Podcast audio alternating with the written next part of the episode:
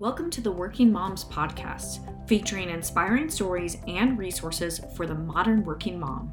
I'm your host, Pamela Maass, estate planning attorney, mom, and owner of Law Mother. All right. So today's guest is Dr. Krista Olsen, MD. She is an OBGYN and she is the founder of True Life MD. Thank you so much for being here today. So great to see you again, Pam. It's been too long. It is. It's so great to see you. And we're going to be talking today about losing weight for the last time. And I wanted to kind of start with your background and why this is an important topic for you. So, Pam, this is this topic that I never ever would have identified myself in life as moving forward and being someone who actually owns it. Um, it, weight, being a little overweight, it was like I felt like it was part of my DNA my mom had always struggled with weight. Um, you know, from the time I was little, my brothers had called me all these chubby names, you know, never was like obese, but never quite where I wanted to be. So it was always that thing in the front of my mind, maybe caused some self confidence issues in high school, college. And then after college, you know, I would like train for a marathon and kind of get down into a normal weight, but it was always a struggle. I always was thinking, how do I keep that weight off? And it was then it got into trying like an Atkins and then I would try like the Weight Watchers app, but I didn't want to talk to anyone about it because I was also this very driven person that whatever I wanted to do, I could figure out how to make it work. Um, and it, it was always like kind of this just quiet nagging voice and i never had a peaceful relationship with food and fast forward, um, you know, I went through med school and residency and made partner in my group. Along the way, I had some bumps. Um, you know, I got married, divorced, my husband passed away. Um, I lost a partner to murder. I went through infertility. It was like a lot of stressful things. And what I ended up finding was food actually became what I used to cope for things. And until I really figured that out, I would always refer to my family or my husband and I'd say, you know, I've got this perfect life, but I just have, I, I just can't lose weight. Well, what I ended up figuring out is I was using food to numb some of the discomfort in my life. So almost three years to the day, sitting right in the seat. I was um, kind of opened up to how, like, a different way to do this, right? Because why weren't all these programs working for me? So there was another physician that learned how to harness this and really figure out how to change your brain. Like, how do we change our relationship with food so that we can lose weight? So I was about 240 pounds um, three years ago. And it just became this thing that I could think through and I could realize, oh, no food was bad this really was just how I was using it versus how I was fueling myself. And to realize there was no perfect system and how could I create what worked for me. So that was sort of my journey with it. And what I've been able to do is harness it. And now it's just permanent weight loss, which is amazing. That is amazing. And there's so many things that you kind of said that I wanted to kind of pull out there.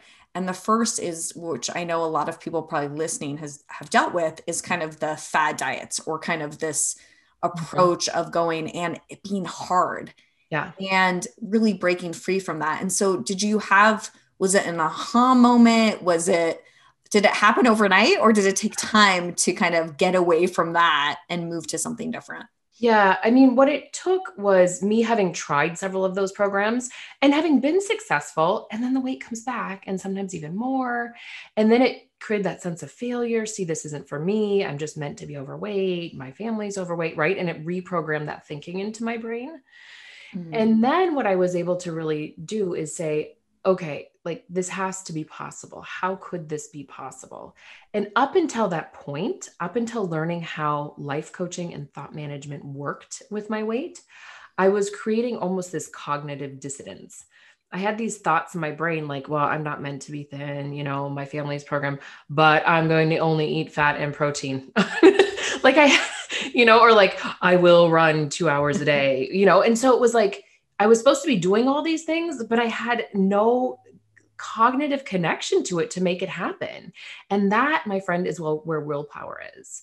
And what I would realize, and that's why with the programs, like, okay, I would do great for a week or two weeks, or when I was really successful, you know, a month or six months, I would be able to keep that up. And then something would happen, right? Maybe I would start a new rotation or something stressful would happen. And then I would return back to using food and I would just rebuild evidence why permanent weight loss wasn't for me. And, you know, when you kind of mentioned there for a moment, you talked about how there's kind of this difference between permanent weight loss and short term weight loss. Mm-hmm. And it seems like the bridge that you're describing is thought work or life coaching. And for people who are not familiar with that, right? Or mm-hmm. think it's just positive thinking. Yeah. How do you really explain that? Like, what is it exactly? Yeah, it is. I mean, when you first start scratching the surface, people are like, life coaching, I don't know, that sounds a little crazy. And you just like, you're just going to think yourself happy. That's actually kind of how I used it right away, right? Like, oh, I can just change my thinking and then my life's going to be amazing, right? But what what what thought work is or what life coaching is is for you to take a circumstance in life. So for me it was this numerical value on my scale. And I had such thoughts about what that meant about me as a person, right? It's really just my gravitational pull on the earth. And once I started working through that and really approaching that over months, this isn't something that just happens overnight, but I started realizing like, oh, I want to lose weight. I've been trying things and I'm not getting the results I want, right? So then I was like, I need to take a different approach. And so what I loved about life coaching and thought work with weight is yes, there's science to help you lose weight. And I can, you know, we can talk a little bit about that, about some of the basics. Um, but that science is only going to get you so far because when you are fatigued, when you are stressed, when you are uncomfortable. Most of us have these neurological thought loops or habits, habitual patterns that we go to. For some of us, it might be overspending, social media, drinking. For me, it's refined foods. It was like chocolate bars in the butler's pantry, right? I mean, or, you know, stopping at a pastry shop with a coffee and something and eating in my car because I was shameful about it, right? So it was really figure out, okay, what's the science? How do we then start supporting ourselves and understanding that what we believe is what's going to make things happen? And that's choice. So, really thoughtfully propagating that and keeping myself accountable. And then the other real key pieces is life happens. Like maybe something happens and you do something you didn't plan for, or, or, you know you you ate a food you didn't intend to or the weight slowed down how do you not utilize shame and guilt in your life but how do you utilize what i call grace which is able to sit back and look at yourself as a really great friend would and talk to yourself like okay krista that's okay. I guess that didn't go quite the way we wanted. How can we thoughtfully propagate a different option for the future? How can we look at that and learn from it? Because apparently i didn't win in that situation. And Pam, that was never the voice I used before. I mean, before, and I think for most of us, you know, I mean, excuse the way I'm going to rephrase, rephrase this, but I was a complete bitch. And I think most of us are to ourselves. We talk to ourselves in a way that we would never talk to anyone else. Like, there you go again. So you can't do this. You're incapable of it. I can't believe you did that. You said you wouldn't do that. You know, you'll just start again tomorrow. We'll just try again, you know? So, how do we propagate this thinking to support ourselves? And you kind of mentioned a few things there. And, you know, one is the cycle of, you know, going to food to mm-hmm. not feel things or to yeah. deal with stress. Yeah. And then there's another choice besides food. So, yeah. first, it sounds like it's a realization, right? Because many of us, don't even make that connection that we are emotional eaters, right? We don't think we are. We, a lot of, there's so much in society, right? That says that, you know, we should be having high sugary things every time we see people. And um, so it sounds like part of it is just that awareness mm-hmm. up front and then kind of shifting to a different way of yeah. handling that. And is that where kind of that thought work that you're describing kind of comes in? Exactly. So just that awareness of just saying, Oh, yeah, that's interesting. I guess I always reach for those things, you know, between 3 and 8 p.m. when I'm more tired. Oh, fatigue makes me want that more. Oh, when the kids are nagging. For me as a physician, and this was actually, I mean, like programmed into us in training is like, well, you never know when you're going to eat again while you're stuck here on call. You deserve that. Get that. You know, no one else has to do this kind of stuff. You have a cookie. I mean, they deliver like trays of cookies to us in the middle of the night in residency, right?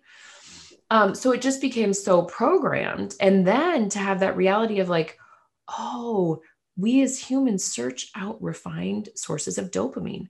Dopamine is a neurochemical that makes you feel good. Like literally, when we run children through an MRI scanner and adults, you give children their lovey, you know, they're feeling scared, they want to hug that lovey. They light up the same pleasure centers as we do with alcohol, food, drugs, online shopping.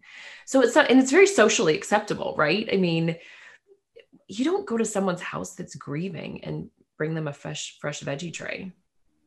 I'm guessing, right? You're usually like, here's some homemade pasta and some brownies on the side. you know, these refined things because it is emotional eating. It's comforting. It bumps your dopamine. It makes you feel better.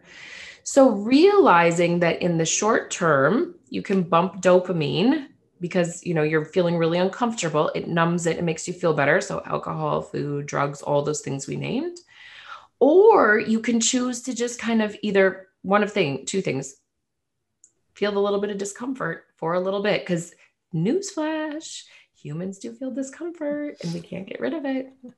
It's kind of there. Now it doesn't mean you have to be in the suck all the time right? So there are options too. If you start doing this and you start realizing that there's just a common thought that's propagating it for me one of those things used to be call. I'm like oh my god i have call. This sucks you know and so i would stop at starbucks and i would get like the mocha and a few things from the bakery put some you know i mean all these things right? Because i deserved it and call sucks. But now you know what i realize is after i've done thought work on it and i can really sit back and be curious about it and change my thought patterning yeah i guess it is time for me to be away from my family. But you know what? It's kind of nice to have some time that i'm not around my kids. And when i'm on call i get to do all of the things that i love I get to do emergency surgery. I get to do deliveries. I get to talk to patients who really need me. And so just by doing a little bit of that work, and you know, I did this with all kinds of things in my life, and I do it with my clients that way as well, is now I'm able to just finesse the way I process the information a little bit more. So it's not so uncomfortable. Right yeah it's it's like we have built up in our head that it's going to be so uncomfortable and that we need this thing to get through it. And what you're kind yeah. of even just describing is when you've actually looked back. And then it's it's easier to think of like when you think of alcohol, right? When you think of like binging on alcohol, mm-hmm. it's that short-term fix and you feel like crap the next day. It's yeah. kind of like the same thing with with you know binging on sugar. you have that short-term joy, but then you feel like crap the next day. Yeah. So I feel like the thought that might be coming up for some people listening to this is like, okay, well, so am I never supposed to enjoy mm-hmm. food? Am I is is food not supposed to be pleasurable? Like where where is yeah. that? Balance? Such a good question. And I mean, some of us might even find this with like maybe, you know, online gambling or like shopping too much, right? I mean, we all do things, whatever those things. Some for some of us, we use it as something that we think is really healthy, like actually over exercising, right? Mm-hmm. So you can go to anything for this. And then that's exactly what ends up coming up when we start working at it. People are like, so I'm never going to enjoy food again. No. Did I ever say that? like, and I always remind people, I'm like, we are humans. Life is supposed to be full of joy and pleasure, and we're supposed to really enjoy it, right? And believe you me, I'm probably one of the biggest foodies out there. I mean, I still I love eating, but now I eat in a very thoughtful, planned way. So, like, there's a my big thing is sweets, right? And there's a couple of pastry shops in town that I love. Like, I scavenged Paris two years ago when we went there. That's all I did was look for pastry shops. But I had planned I can have this many items on these days, right? And it's just like work around alcohol. So a lot of my clients are like, I don't want to stop drinking. I just want to be able to control my drinking or to have a better relationship with it and use it in a purposeful way. You know, I don't want to stop online shopping. I just don't want to feel like I've spent more than I intended. I don't want to completely withdraw from social media, but you know what? At the end of the day, my phone's telling me I've been on it for two and a half hours, right? So, how we change that is by saying, Oh, you do enjoy that. That's totally fine. So let's just thoughtfully plan. Let's make decisions ahead of time for how we want to enjoy it in our lives and then sit with it and totally enjoy it. Right. Because if I look at it now, I'm like, back in the day, like I'm, I was eating all the totally disgusting pastries with like all these yucky fat, trans fats and da, da, da, and just like shoving them in, right?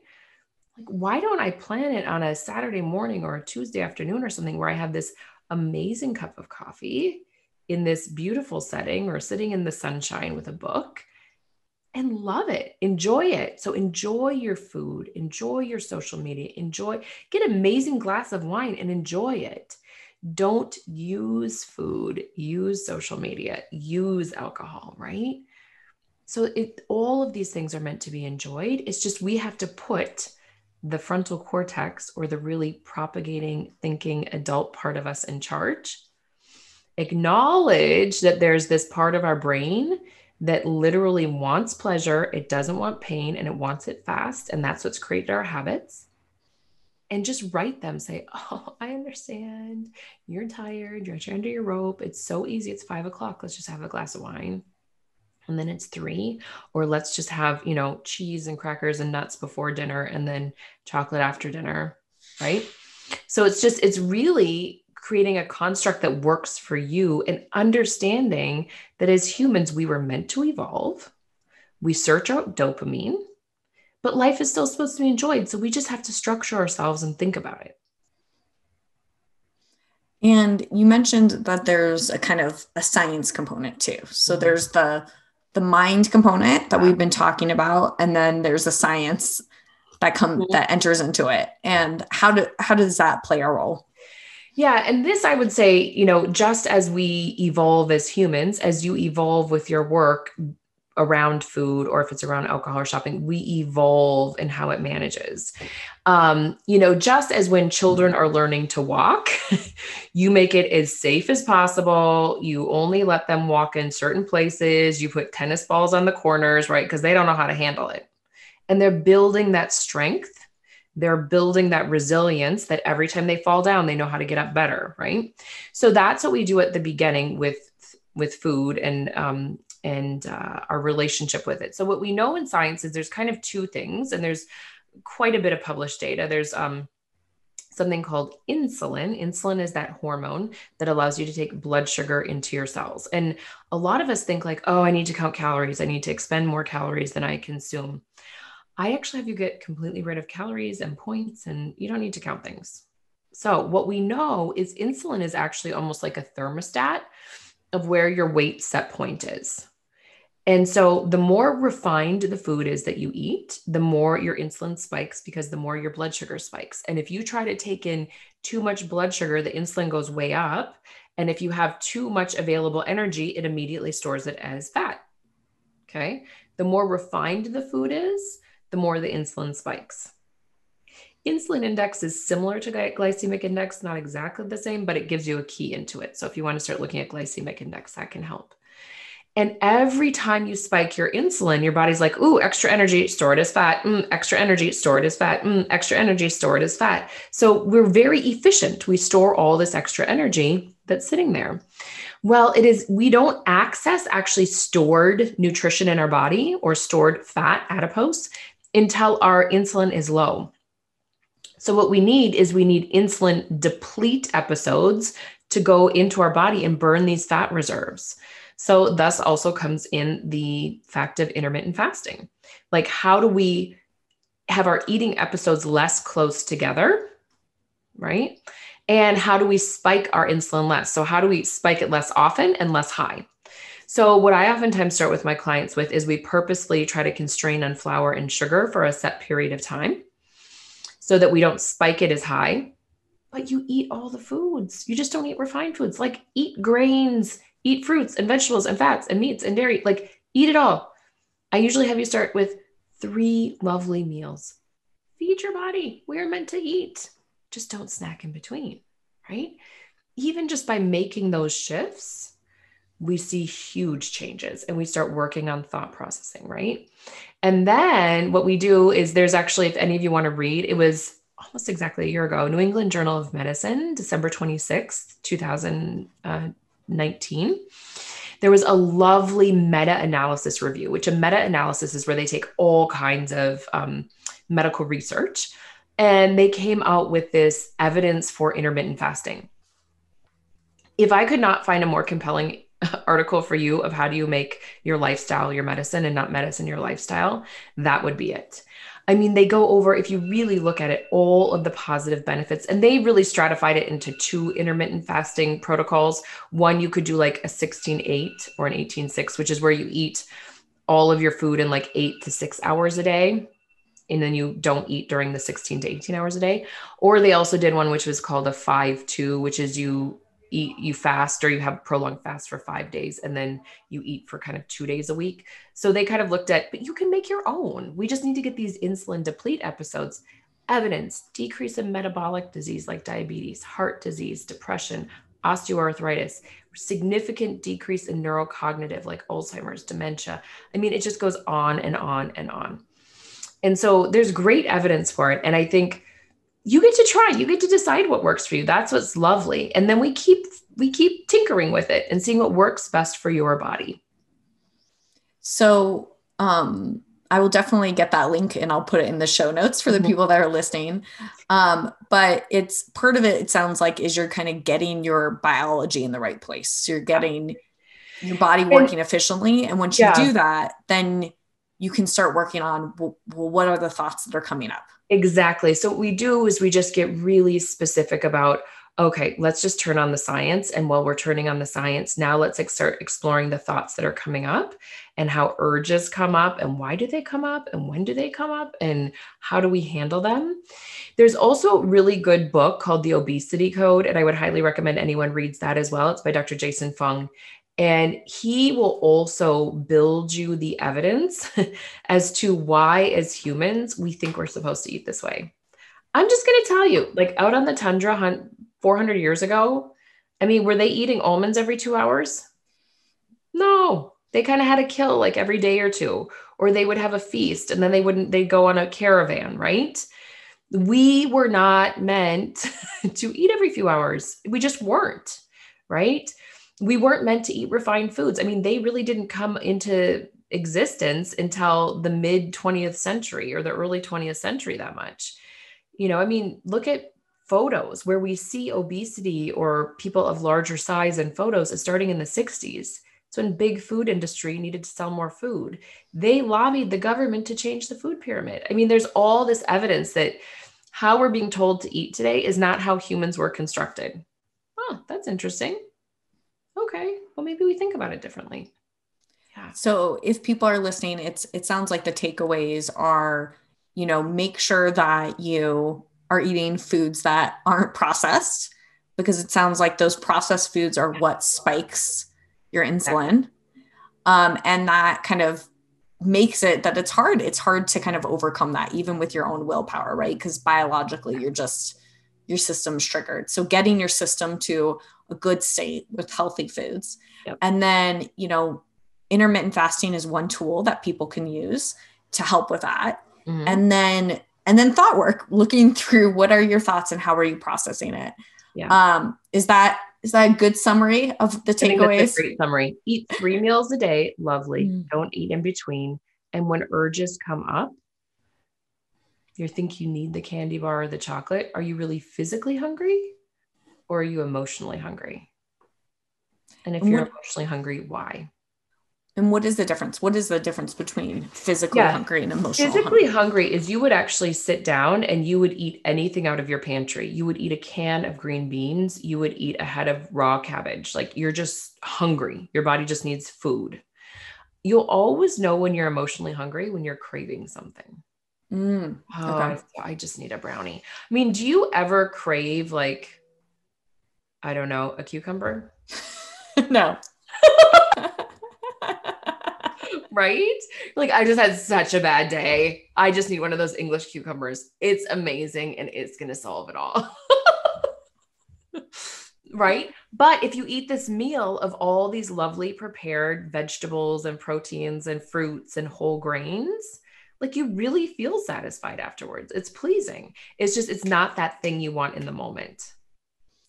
And intermittent fasting, for people who haven't heard that term, you know, you're describing kind of the, there's a lot of different ways to think about it. But what you're kind of describing is this three meals a day. Is there a certain amount of time period between when you should have the three meals or when the three meals should be Yeah, and I would just say the three meals a day probably isn't intermittent fasting, but it's a way for people just to that don't believe in it or think that this is so hard. That's how I so I do a lot of this with my patients in clinic, and even after like three four months, they're like, "I'm 50 pounds down, Dr. Olsen." Is um, I always just tell them start out just like feed your body three times a day in a 20 minute episode. So don't you know eating a meal isn't two hours while you're watching a football game. It's like 20 minutes you plan it all the night ahead of time. So write down what you're going to eat. It doesn't have flour and sugar. And you just don't eat or drink in between. Now, like nothing, not when I say sugar, I mean like not even artificial sweeteners. So no Splenda or stevia or anything like that in between because it will spike your insulin. So 100% pure fat in between is okay. So like coffee, my big thing is coffee with heavy cream is what I kind of live on. Um, and you just, you can have that. So once you start, you know, saying, oh, I do three meals a day and I'm just not feeling hungry in between. Oh, maybe I'll just like move breakfast to lunch and I just won't eat breakfast and I just have coffee and cream in the morning. Right. And so typically, until you're getting about a 14 to 16 hour window where you're not eating, you probably aren't really getting many benefits of fasting. Okay. Yeah. So, and it seems, it sounds like you're suggesting a progression. Yeah. I think, I mean, some of us are like, totally in on it, jump right in, let's do it. But you're going to just realize if you're going to do that, the little voices and thought errors in your head are going to be much louder. They're going to be like, no human is supposed to do this. You know, we're supposed to eat every two hours. No one else does this. I mean, look at them. They say we're supposed to eat a little bit. Everyone else, it's just Christmas. I'll just do it this one day and then we'll be back. It's mm-hmm. my birthday, right? Do you see how those are just little thought errors and you can choose to think something different? It's just as you're trying to get through urges where you're you're used to using your food, they're going to be louder. Right? So if people are like, "I just want to tinker around with it." What if you just tried eating 3 times a day? Is that hard? You get curious about and try it. That's great. And um you know, before we sign off, I wanted to kind of check in with you. Um, I ask every person I interview, what is your legacy? What are you, what is the legacy that you are creating? I mean, I think my legacy truly from the DNA of me is to be an advocate for women. So, my number one calling is I am an OBGYN. And I never really thought that I wanted to deliver babies. I mean, no pun intended, but like vaginas weren't my thing when I went into med school. I was like, this is what I want to do. I actually wanted to be like a hematologist oncologist or like a surgeon. I actually do a lot of surgery now. That's kind of one of my things. Um, but as I started going through training, I was like, I just love the relationship that I get to develop with my patients and how I get to tell them that they actually get to have control of their life, whether it's over their body, whether it's in their relationships, whether it's with their thoughts, whether it's in their reproduction, and so I get to have that relationship with them. Then now, as I'm coaching female physicians and other professional women in weight loss, I get to show them that they have the power even over their thoughts and their weight. And so many of these women are taking care of women. So if I can keep these women doing what they're doing professionally, it's exponential. So it's really to let women know you can live the life you want and you get to decide what that is. That is so powerful. Um, well, thank you so much for being on today, oh, Dr. Olsen. And and what's the best way for people to get a hold of you? Who do you work with, both in your practice and your coaching, and where can people find you? Yeah. So if you're in Minneapolis, St. Paul, I guess I have a lot of a lot of patients that actually fly in to see me too. But I'm at OBGYN specialists, which is a part of iHealth. Um, in Edina and Burnsville, Minnesota. And so I see all kinds of OBGYN issues. Um, and then globally, I guess you can find me at True Life MD, all one word, truelifemd.com. I do mostly group coaching, and I actually have a program launching January 11th for female physicians only. And then I do some um, professional one on one coaching for females as well if they want more of a very customized experience with me one on one for weight loss or even working through other issues in life. Great. Thank you so much. Oh, so great to see you, Pam. And I can't wait for you to raise an amazingly powerful young woman in your life. Thank you. Hey, Mama. I hope you enjoyed today's episode head over to my website, lawmother.com forward slash podcast, for all the show notes and links you heard in today's episode. You'll also be able to get access to my free legal tool for you to name legal guardians for your children to protect them and have that peace of mind. It's all right there at lawmother.com.